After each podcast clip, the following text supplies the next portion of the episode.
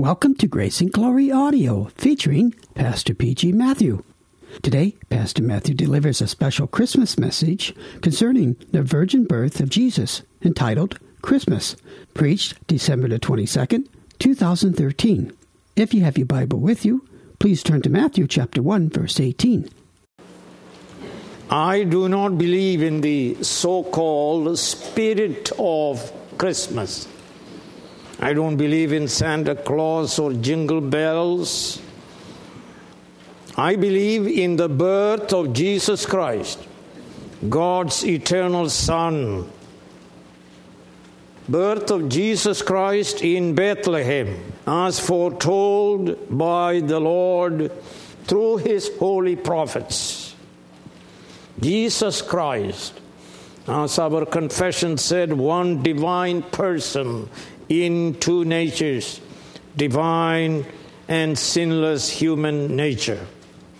He is the only Savior of the world who made atonement for our sins.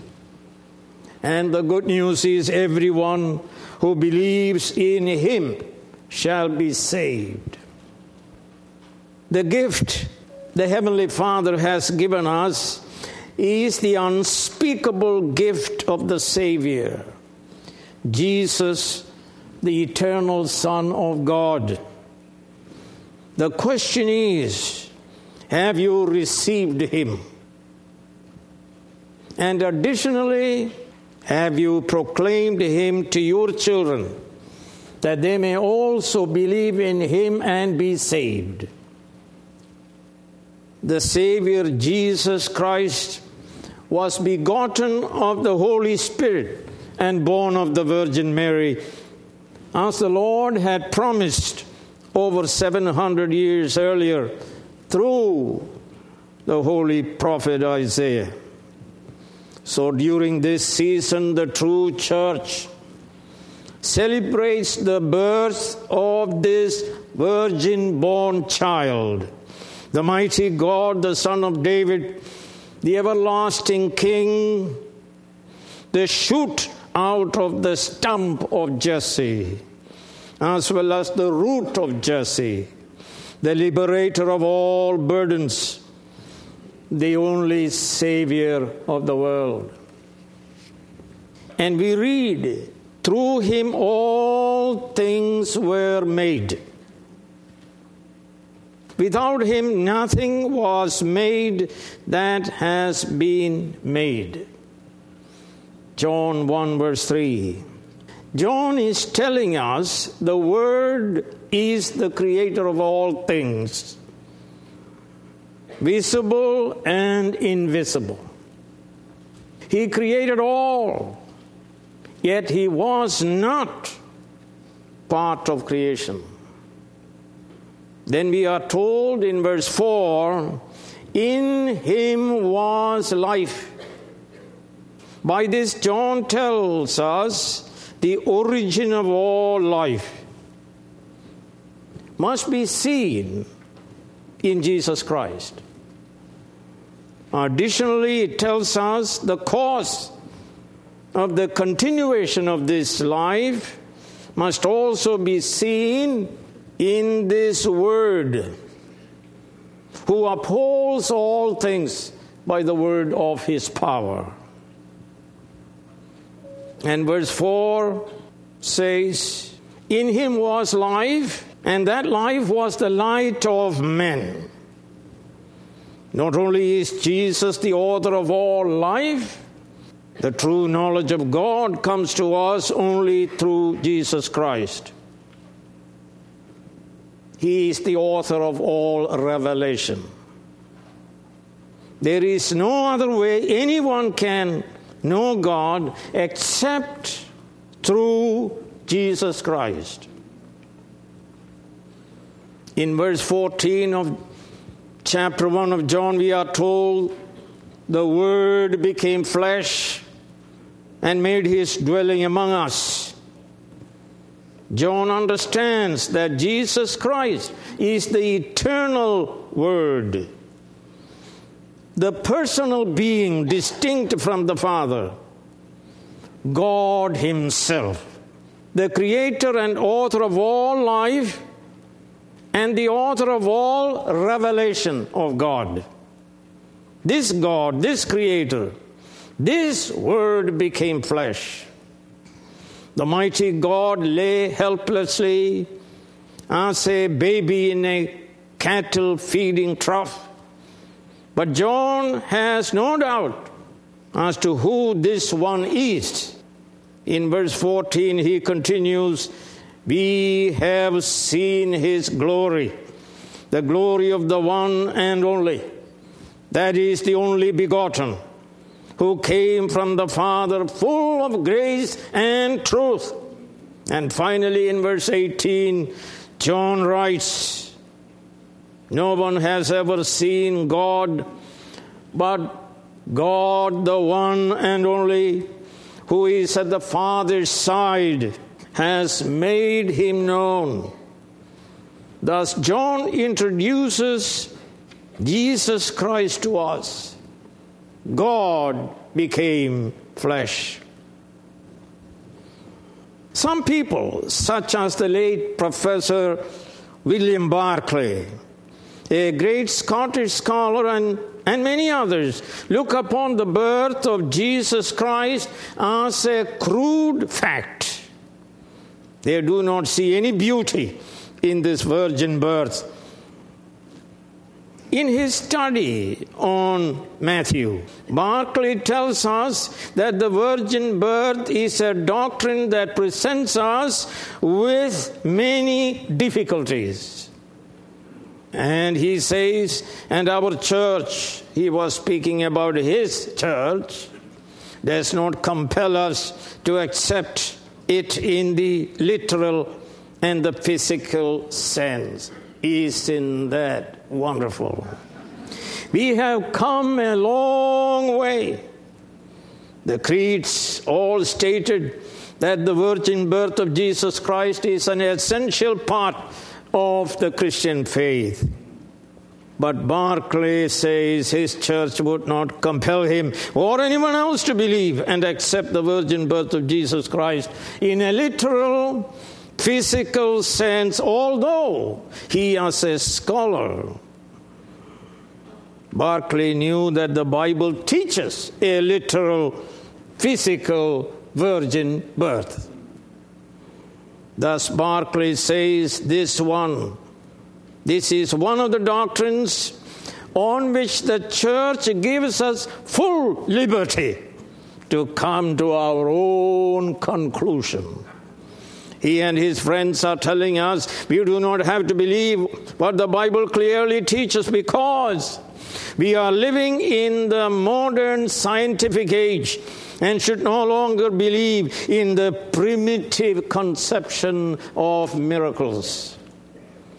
But to me, friends, and to this church, and to millions of Orthodox Bible believing Christians around the world, the virgin birth of Jesus is not an ugly, crude fact. To us who believe in God as the creator of the heavens and the earth, Believing in miracles is not at all an intellectual problem. In fact, it is the mark of true intelligence, true divine wisdom. Paul says, We have the mind of Christ. So we glory in the virgin birth of Jesus the second person of the Godhead, because without the virgin birth, the cross would be emptied of its power. Without the virgin birth, Jesus would be just a sinful man, not able to save anyone. He himself would need a savior. If we remove the virgin birth, then we remove the power of the cross to save us in the cross of Christ, the infinite wisdom of God is made manifest. Let's look at Matthew's account. The accounts of the birth of Jesus Christ, as found in the Gospels of Matthew and Luke, are quite detailed. And when we examine them, we notice that they are independent of each other, yet they agree in this great doctrine of the virgin birth. First, in Matthew's account, Matthew tells us that Joseph had nothing to do with the begetting of Jesus. Matthew 1:16 says, "And Jacob, the father of Joseph, the husband of Mary, of whom was born Jesus, who is called Christ." And he explains this in verse 18. This is how the birth of Jesus Christ came about. His mother, Mary, was pledged to be married to Joseph. But before they came together, she was found to be with child ek pneumatos hagiou through the Holy Spirit. And in verse 20, you read that the angel was commissioned to come to Joseph at night in a dream. Contrary to what Joseph had thought, the angel tells him again about the supernatural aspect of this pregnancy. So the angel says, Joseph, son of David, do not be afraid to take Mary home as your wife, because what is conceived in her is again ek pneumatos hagiou of the Holy Spirit. So, as Professor John Murray said, the Holy Spirit begat, and Mary conceived and gave birth. In verse 23, Matthew continues all this took place so that the word of the Lord might be fulfilled. What was that word? The virgin will be with child and will give birth to a son, and they shall call him Emmanuel, which means God with us. I agree with James Orr and J. Gresham Machen and a number of others that the prophecy of Isaiah 7:14 has a singular reference. This prophecy is speaking about the birth of Jesus Christ through the Virgin Mary by the power of the Holy Spirit. Thus, Matthew, under the inspiration of the same Holy Spirit who inspired Isaiah to write his prophecy, Matthew says that this took place in fulfillment of what the Lord spoke through Isaiah. Jesus was born of a virgin. In verse 25, Matthew goes out of his way to let us know that Joseph did not have any sexual relationship with Mary until this son was born. This refutes the idea of Mary's perpetual virginity. And finally, it says, He, Joseph, gave him the name Jesus.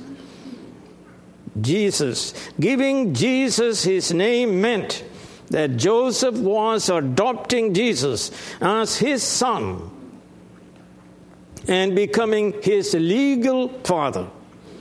Joseph is addressed here as the son of David, which means that he is a prince.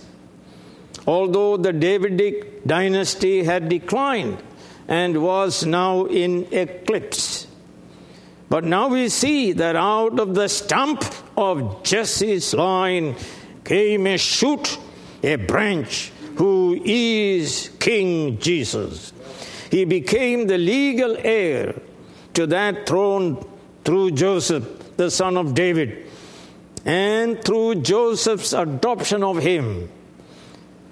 Please note that both Joseph and Mary descended from David. What about Luke's account of the virgin birth? Luke also gives us clear evidence of his belief in the virgin birth of Christ. In Luke 1:27, we are told that Mary is called a virgin, he parthenos. Luke uses this word twice in that verse. And in Luke 134, this young girl, this Virgin Mary asks Angel Gabriel, How can this be since I do not know a man? Meaning to know a man sexually. And the angel's answer is that the Holy Spirit would come upon her. The power of the Most High shall overshadow you. Then Gabriel said, There is nothing impossible with God. Was Luke making this up? We must remember that he was a historian who was interested only in the truth. In Luke 1, we read, Many have undertaken to draw up an account of things that have been fulfilled among us. Luke was not setting out to write mythology. He was a historian whose purpose was to write the things that took place among us, just as they were handed down to us by those who from the first were eyewitnesses. There is no question that the source for Matthew and Luke for this account of the virgin birth was Mary herself. Luke interviewed eyewitnesses and servants of the word, those who saw the events he was recording. Luke also states, therefore, since I myself have carefully investigated everything from the beginning, his intent was not to sit down and write a novel, creating everything out of his own head. He was a historian who personally investigated all things about Jesus Christ from the beginning, which included, of course, the virgin birth. And because of his investigations, he says to his readers, It seemed good also to me to write an orderly account. For what purpose? So that you may know the certainty of the things you have been taught. Luke wanted his readers to know that Christianity rests upon historical facts.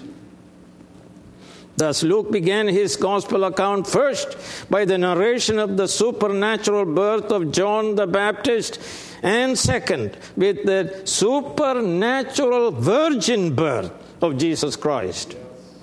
We must understand this is something historical and factual. It is recorded that we may have the certainty of the gospel. The Church of Jesus Christ has always believed in the virgin birth as revealed by its creeds. This doctrine is essential to our salvation.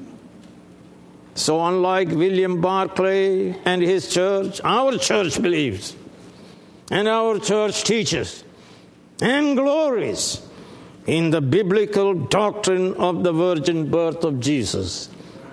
If we deny the virgin birth, we will soon begin to deny all the miracles of the Bible.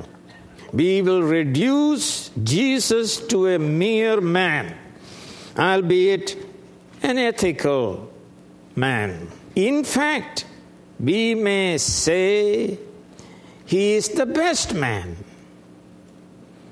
but still a man incapable of saving anyone. What does such reductionism do? Friends, it removes the joy of Christmas by removing our Savior. Yet Bill O'Reilly of Cable Fox News said on December 9, 2013, the Bible is not a history book if you want to believe it is, fine with me, he says. But it is a theological effort, by which I suppose he means mythological. In my view, he believes that Jesus was a man, the natural son of Joseph and his wife Mary, a sinful man like us, a kind man, a nice man, whom they crucified as they crucified many criminals. Now let us listen to J. Gresham Machen, the great New Testament scholar and founder of the world famous Westminster Theological Seminary. And this is what he said Our salvation depends squarely upon history. The Bible contains that history. And unless that history is true, the authority of the Bible is gone, and we who have put our trust in the Bible are without hope. Those who reject the virgin birth reject the whole supernatural view of Christ. And your pastor, Pastor Matthew says, those who reject the supernatural cannot be true Christians who have the life of God in the soul of men. Machen also explains that a man is saved by grace through faith in Jesus Christ as he is offered to us in the gospel. Part of that gospel is the stupendous miracle of the virgin birth. And Professor B.B. Warfield of the old Princeton said, the supernatural Christ and the supernatural salvation carry with them, by an inevitable consequence, the supernatural birth. Now, what does God say about His Word? Can we trust His Word? In John 17, verse 17, we read, Sanctify them by the truth. Your Word is truth. The psalmist says, The words of the Lord are flawless, like silver refined in a furnace of clay, purified seven times. He also says, The law of the Lord is perfect, reviving the soul. The statutes of the Lord are trustworthy, making wise the simple. God cannot lie. The so called wise people, the intelligentsias of the world, believe that the Bible is not true, that we must demythologize à la Bultmann, rejecting all miracles, that we must not permit God to act in His world and that we must believe the lie of a closed system, of a chance universe. Now, Joseph makes a decision. Luke's detailed account of the birth of Jesus Christ gives clear evidence of his belief in the virgin birth. After the angelic announcement to Mary in Nazareth, she was overshadowed by the Holy Spirit and she conceived. Mary then went from Nazareth to Judea to visit Elizabeth and receive spiritual encouragement and fellowship from her. After three months, Mary returned to Nazareth, and Joseph learned of Mary's pregnancy. Probably Mary said to him, I am with child by the power of the Holy Spirit, according to the word of a holy angel Gabriel. Joseph did not believe Mary's explanation. In Jewish circles of that time, marriage consisted of first a betrothal in which the couple exchanged vows of fidelity before witnesses. From that point on, the man was known as husband and the woman as wife. This was the first phase of marriage. But before the couple lived together as husband and wife, however, there was a period of about one year at the end of the one year, the husband would come and ceremoniously take his bride to his home in a celebration, such as we read about in Matthew 25. After the marriage feast, the couple would live together as husband and wife. Mary informed Joseph that she was pregnant. Being a just man, he didn't believe it. Joseph refused to marry her. At the same time, he desired to divorce her privately by writing her a bill of divorcement. in front of the two witnesses and letting her go as permitted in Deuteronomy 24 1. He didn't want her to be stoned to death. What was Mary doing during this time? She trusted in the Lord with regard to this huge, thorny issue. In my view, she probably reasoned nothing is impossible with God. That's what Gabriel told me. I am pregnant, that is true, with the Holy Child by the supernatural work of the Spirit. So she concluded this problem with Joseph is not my problem. It is God's problem. He must solve it and He will solve it. I must trust God. And God's solution came. Sure enough, God sent an angel to Joseph, I am sure. Joseph loved Mary, and yet he could not go ahead with this marriage. After deciding to divorce her privately, he went to bed. I am also sure before Joseph went to bed, he prayed. He probably said, Oh God, take care of this matter. I only want to do what is right according to your law. The angel of the Lord spoke to Joseph in a dream that night and brought a command from the Lord, which we read in Matthew 1 20 and 21. What is it? The angel told Joseph, Do not fear to take Mary as your wife. God wanted him to go ahead with the second part of his marriage. He wanted him to bring Mary ceremoniously to his house, have a marriage feast, and to begin to live with her. Then God revealed the truth to Joseph about Mary. The angel said, Because what is conceived in her is from the Holy Spirit. When Joseph heard these words, the darkness was dispelled from his mind.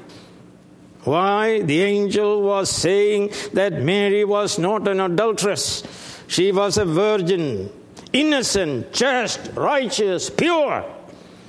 In other words, this pregnancy was God's work. Joseph did love Mary, so you can imagine the great joy that filled his soul as he heard these words. Friends, Mary trusted God and he solved her problem. Friends, nothing is impossible with God. Then the angel gave further instruction. She will give birth to a son, and you are to give him the name Jesus. In other words, Joseph must protect Mary, honor her, and provide for her. He must adopt this son by naming him, which was an official act. Thus, Joseph would become, as I said, the legal father of Jesus. As I said, Joseph was the prince, the son of David, the legal heir to the throne, now by being named and adopted by Joseph, Jesus became the legal heir to the throne of David. He is Jesus, the King, whose kingdom is everlasting. Notice how Joseph went to bed with one decision and woke up with God's decision. How many times do we decide without facts or understanding? I tell people, go and pray, and often they come back and say, I prayed, but I do not know what they really did. Prayer means going to God and saying, God, show me your way, your decision. I have already decided, but it doesn't have to be right. What is your decision? It may surprise you to discover that sometimes God's decision is the exact opposite of the decision we have made. Joseph accepted God's guidance and changed his previous decision to divorce Mary. He took her for his wife, protected her, provided for her, honored her. And when she gave birth, he dutifully adopted her son and gave him the name Jesus. Friends, notice his immediate, exact and joyful obedience to the Word of God. Now, what is the purpose of this virgin birth? Who is this Jesus? The angel told Joseph, You ought to give him the name Jesus. Why? Because he will save his people from their sins, all their sins. The Greek text tells us that he himself, he alone, is able to do it meaning there is no other Savior in the whole world. Jesus alone shall save his people. Here then is revealed the purpose of this virgin birth. What is the purpose? To give us a Savior who is able to save his people from their sins by his atoning death. In Psalm 49, verse 7 and 8, we read, No man can redeem the life of another or give to God a ransom for himself. The ransom for a life is costly, no payment is ever enough. And verse 15 says, But God will redeem my life from the grave. He will surely take me to Himself. And in Psalm 130, verse 7 and 8, we find another reference to what is recorded in Matthew 1. O Israel, put your hope in the Lord, for with the Lord is unfailing love, and with him is full redemption. He himself will redeem Israel from all their sins in the fullness of time, God, through the Virgin's birth, is giving us a sinless Savior who is God man, able to redeem us from all our sins. Joseph was told to name him Jesus, for he alone would save his people from their sins. Now, Jesus was a common name during the New Testament times, and anyone could name his child Jesus. The name Jesus is taken from the Hebrew verb yasha, which means to save and deliver people from danger, sickness, and death, and so on. But the problem is can any person by name Jesus save another from these problems? And who can deliver us from the greatest problem of man, which is sin? That is man's fundamental problem. In Acts 4:12 Peter says there is no other savior than Jesus Christ. And what does he save his people from? Their sins. Let me assure you the fundamental problem of man is not political, economic, social, medical or educational. The fundamental problem of man is sin. It is the cause of all human sufferings and all other problems.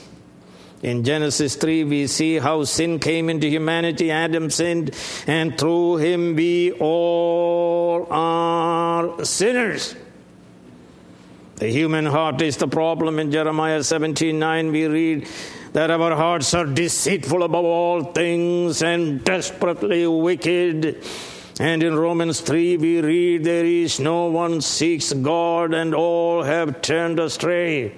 There is no fear of God in man. Jesus also spoke about the human heart. For out of the heart comes evil thoughts, murder, adultery, sexual immorality, theft, falsehood, slander, and so on in the depths of his heart, man, friends, he is an enemy of God and cut off from the life of God. Sin has separated man from God, and Jesus came to solve the problem and reconcile us to God through the cross. We must recognize that Jesus alone is perfect perfect God and perfect sinless man. And as such, only Jesus can give his life for us a ransom for many. Only Jesus Christ of Christianity can save sinners. In Matthew 26 and verse 28, while instituting the Holy Supper, Jesus said, This is my blood of the covenant which is poured out for many for the forgiveness of sins. There is no other way to save people from their sins except the sinless God man coming into the world and dying on the cross for our sins. In 2 Corinthians 5, verse 21, Paul wrote, God made him who had no sin to be sin for us, so that in him we might become the righteousness of God. And in 1 Corinthians 15, verse 3, Paul wrote, Christ died for our sins. I want you to know that the one who lay helplessly in the cattle trough in Bethlehem is the Almighty God become flesh. He died on the cross for sinners that he may redeem his people, Jews and Gentiles, from their sins.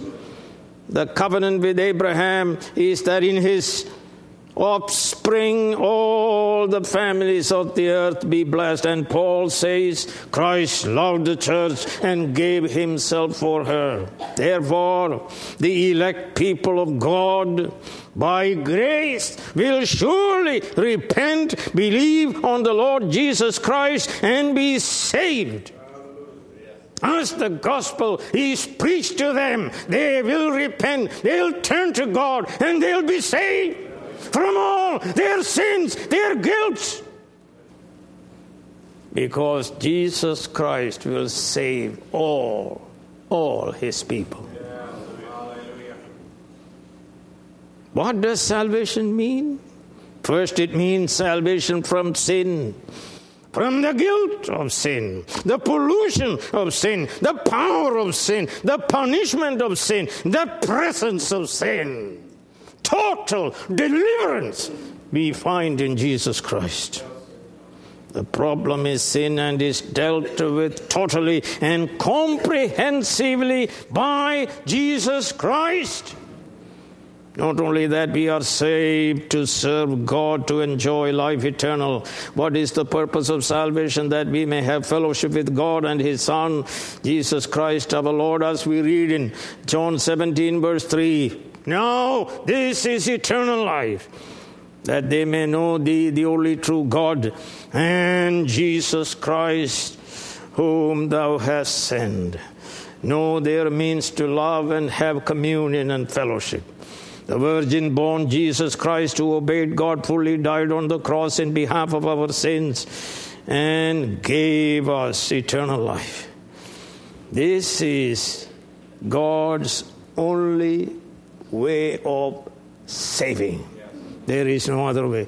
In contrast to that, there are man's ways of saving himself. As I said before, a French psychotherapist claimed that he solved the problem of man by auto suggestion. He said it was very simple. One needed only to get up in the morning and chant this mantra Day by day, in every way, I'm getting better and better, and there would be no problems. Modern man denies the true and living God and chants the mantra I'm God, I can create my own reality. New Ageism teaches this lie that man is God. But the problem is all human diagnosis of human problem is false, and so all human solutions are false. God looked at man and saw his problem, which is sin, and sent a Savior, his only Son, to solve that sin problem and bring us back into joyful fellowship with Him. Thus, God says to us, I know your problem, it's your heart. You are a rebel who is cut off from God. The solution to your problem is through my Son, the Savior, King Jesus. Through his death, he will solve the sin problem and reconcile you to me. And that is what Jesus Christ did.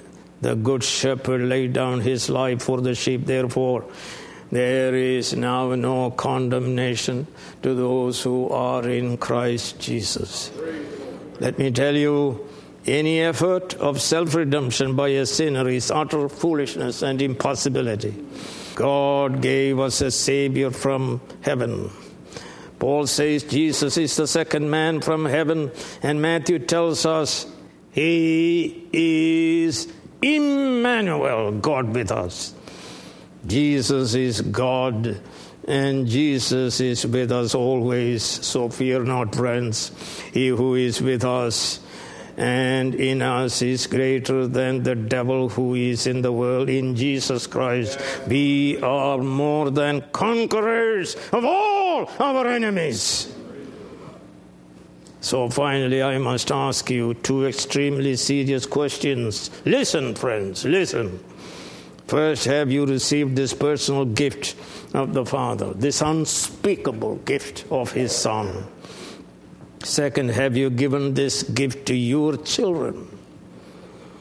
These are serious questions. Why this this one is Emmanuel, God with us? Jesus said, Surely I am with you always to the very end of the age. Friends, He is our good shepherd, so we lack nothing. He is with us.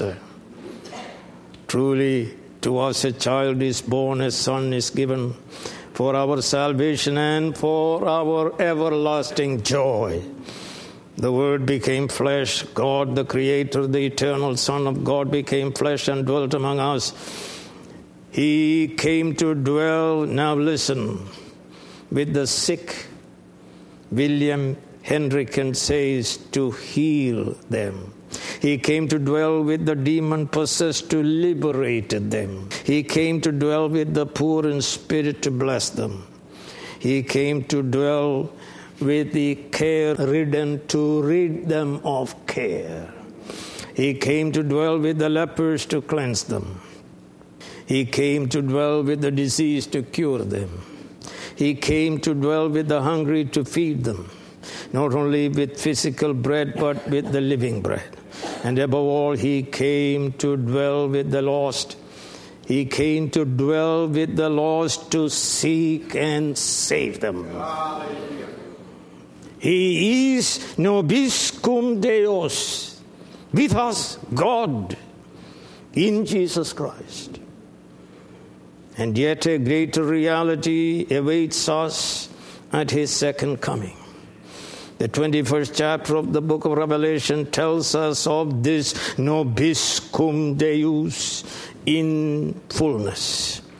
Listen, then I saw a new heaven and a new earth, for the first heaven and the first earth had passed away, and there was no longer any sea. I saw the holy city the New Jerusalem coming down out of heaven from God prepared as a bride beautifully dressed for her husband. And I heard a loud voice from the throne saying, now the dwelling of God is with men, and He will live with them. They will be His people, and God Himself will be with them and be their God. He will wipe away every tear from their eyes. There will be no more death, or mourning, or crying, or pain, for the old order of things has passed away. The late Professor Eta Linnemann of Germany gave several theological lectures here in this church in 2001. She had attended the University of Marburg, Tübingen, Göttingen. She studied under Professor Rudolf Bultmann the father of demythologization, as well as under Ernst Fuchs, Friedrich Gogarten, and Gerhard Ebeling, and others. She wrote books in defense of unbelieving historical criticism. Then Jesus saved her. So she counseled people to burn all her books written in defense of rationalism. Listen to her. and I quote, my no to historical critical theology stems from my yes to my wonderful Lord and Savior, Jesus Christ, and to the glorious redemption accomplished for me on Golgotha. Friends, can you rejoice because God in Jesus Christ is with us? Or do you still refuse to believe that He is the eternal God who became perfect man, the divine person who took to Himself a perfect human nature so that in it He may die on the cross for your salvation? If you are not trusting in Jesus Christ, may God have mercy on you. May He help you to hope in nothing else and in no one else but in God's Son.